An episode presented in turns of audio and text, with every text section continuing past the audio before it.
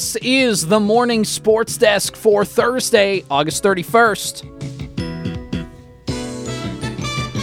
It is a busy slate across central Minnesota sports, and boy, do we love to see it. So, in cross country, as Corey mentioned, you got Parker's Prairie, Wadena, Deer Creek, New York Mills all running at New York Mills today. That's going on. A whole host of football games. New York Mills is playing Osakis Pillager, Verndale, uh, Long Prairie, Gray Eagle, Upsala, Upsala, Swanville, Pine River, Backus, Underwood, Parker's Prairie, and more across our listening area begin their seasons today in football as the regular season opens up. Good luck to all of our local runners and all of our local football teams and players, coaches, fans, parents.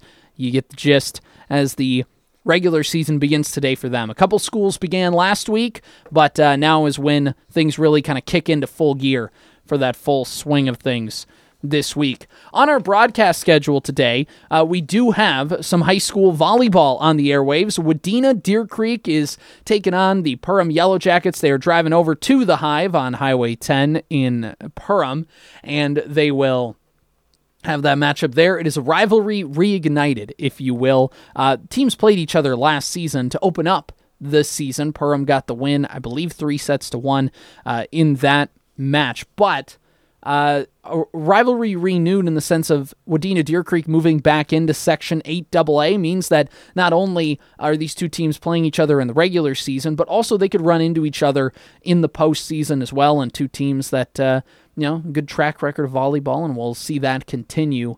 Uh, tonight. So it'll be interesting to see. Wadena Deer Creek open their season with a three sets to nothing loss to the second ranked team in 2A, Pequot Lakes Patriots. So, how do they rebound from that game? Kind of what do they take and, and all that? And for uh, Perham getting their uh, first kind of match that we get to call of their season underway, uh, that'll be fun.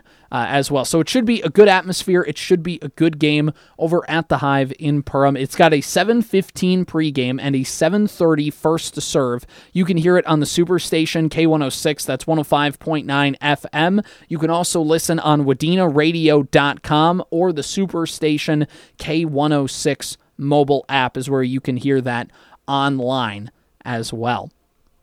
So let's talk a little bit about some uh, state sports that are going on as well. Uh, be remiss to say uh, that the Golden Gophers, me and Corey talked about this earlier in the week, but the Minnesota Golden Gophers begin their football season. It's on Fox tonight, and they're playing the good old Nebraska. You see corn as far as the eye can see, but all they're going to be seeing today is a sea of maroon and gold because the Gophers will have the home opener at Huntington Bank Stadium tonight. I believe Maxx Williams, former tight end, he played for the Gophers about 10 years ago now already, which is crazy. Uh, he's going to be the honorary captain, I believe. He'll be at the game.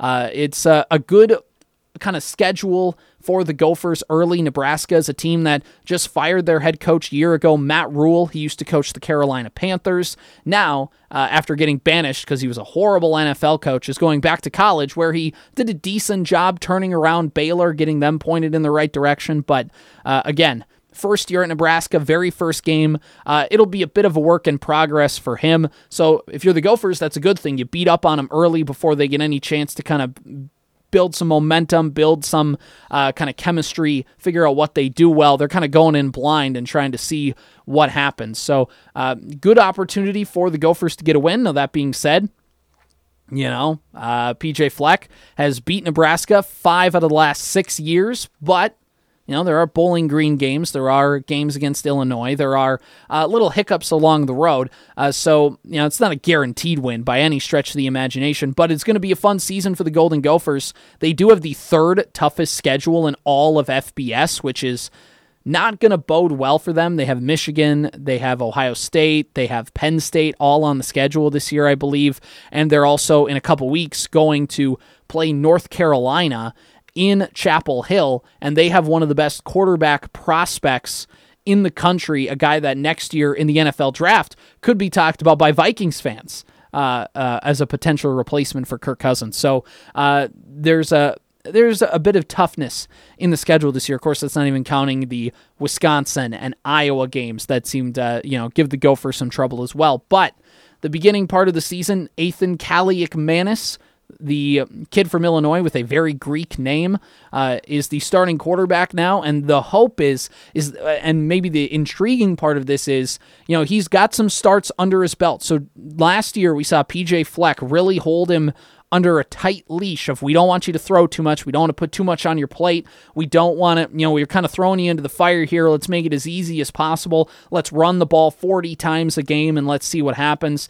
Now, a full summer now, Kaliakmanis is another year older, and he had a full summer to sit there with the playbook and sit there uh, with the team as the you're the guy. And let's tailor plays to you. Let's figure out what you do well. Let's you know do whatever. The Gophers got Chris Autman-Bell, the wide receiver, back on a medical redshirt. They also got a couple wide receivers in the transfer portal, which will be intriguing. Brevyn Spann-Ford is the Gophers' tight end. He's one of the best tight end prospects in the country and is projected to be uh, top three in tight ends taken in the NFL draft this coming spring. So the Gophers have some options. Does PJ Fleck air it out? Not a ton, but does he air it out a little bit more? Or does he still stick to that ground and pound game that he had when he had Mohamed Ibrahim and a couple other running backs at the University of Minnesota?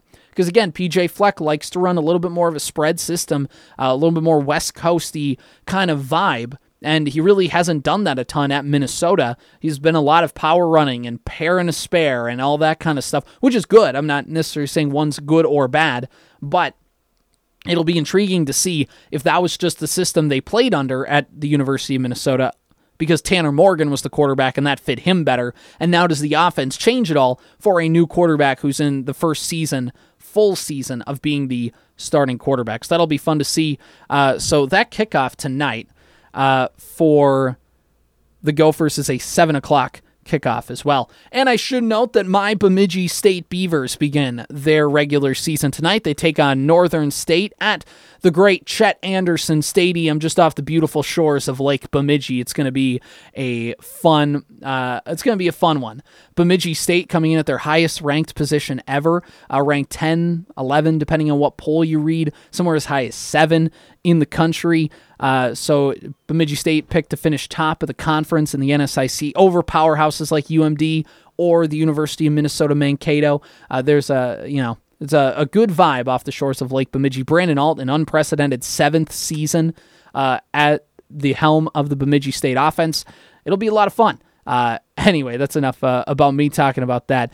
Mainly, I'm just trying to avoid talking about the Minnesota Twins because after a game on Tuesday night where it's like, eh, yucky loss, move on, win the win the getaway game, and you win two out of three. You still gain a game on Cleveland in the standings. No, the Twins actually only have a five game lead in the division now. I say only, but again, there's less than 30 games to go. Um, it things are a little bit closer uh, in the division, and it was an ugly loss. Twins were up two one heading into the ninth inning. Jhoan Duran blew the the save. Was his control was just everywhere. He was erratic, a walk, and then uh, that ended up coming around to score on a wild pitch. It just overall was not a good situation for the Twins last night. Caleb Thielbar also gave up a run in relief, and it ruined a masterclass start by Sonny Gray, potentially his best start of the season. He pitched seven innings, had seven strikeouts, had three, uh, only gave up three hits, I should say, and the Twins wasted it. And really kind of stinks. Now, you could blame the bullpen for blowing it, which there's blame to go around for that. You could also blame it on the Twins' offense for only scoring two runs and just not getting the job done again offensively. I'm not going to dwell too much on this one loss, but it's just one of those. You know, it's like in uh, basketball when a shot, when you put up a shot and you absolutely brick it and you just kind of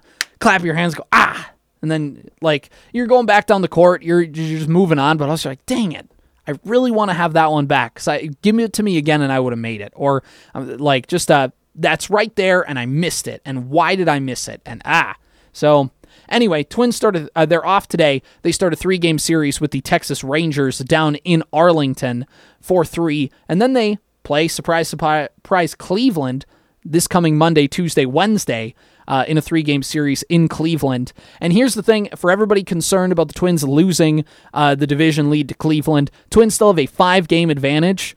Even if Cleveland sweeps the Twins next week, Twins still have a two game lead in the Central. And other than that, the Twins, if they go 500, if they go 15 and 15 in their final 30, uh, Cleveland would have to go like 19 and 9 in their final games just to be close and have a shot. So the Twins still have this division wrapped up. It's just not going to be as pretty as uh, maybe they'd like it to be. But who knows? Maybe with what we talked about yesterday in the morning sports desk with the Twins trying to get those waiver claims on guys, a couple extra losses kind of help them out in that. Uh, I'm trying to rationalize this. It's all I got left. All right, this has been the morning sports desk for Thursday, August 31st.